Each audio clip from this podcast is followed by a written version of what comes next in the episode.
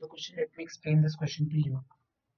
The HCF of two numbers is 23 and their LCM is 1449. If one of the number is 161, find the other. Given जो है इसमें हमें एक number given है मान लेते हैं वो नंबर ए है 161 एच सी गिवन है हमें टू नंबर्स का 23 एलसीएम गिवन है 1449 हमें जो नेक्स्ट बी जो नंबर है, हमें वो निकालना है इसमें।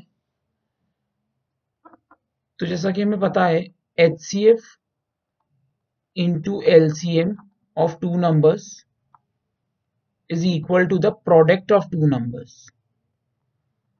तो बस हमें वैल्यू सब्सिट्यूट करनी है, हमें एच सी एफ़ दिया हुआ है ट्वेंटी थ्री एलसीएम हमें दिया हुआ है one four four nine and एक नंबर दिया वन सिक्सटी वन हमें दूसरा नंबर निकालना है। तो जब हम सॉल्व करेंगे twenty three into one four four nine upon 161 23 1 are 7 next 7 1 are 207 this implies the value of b is 207 therefore the the other number is the other number is 207 that's it. I hope you all have understood the question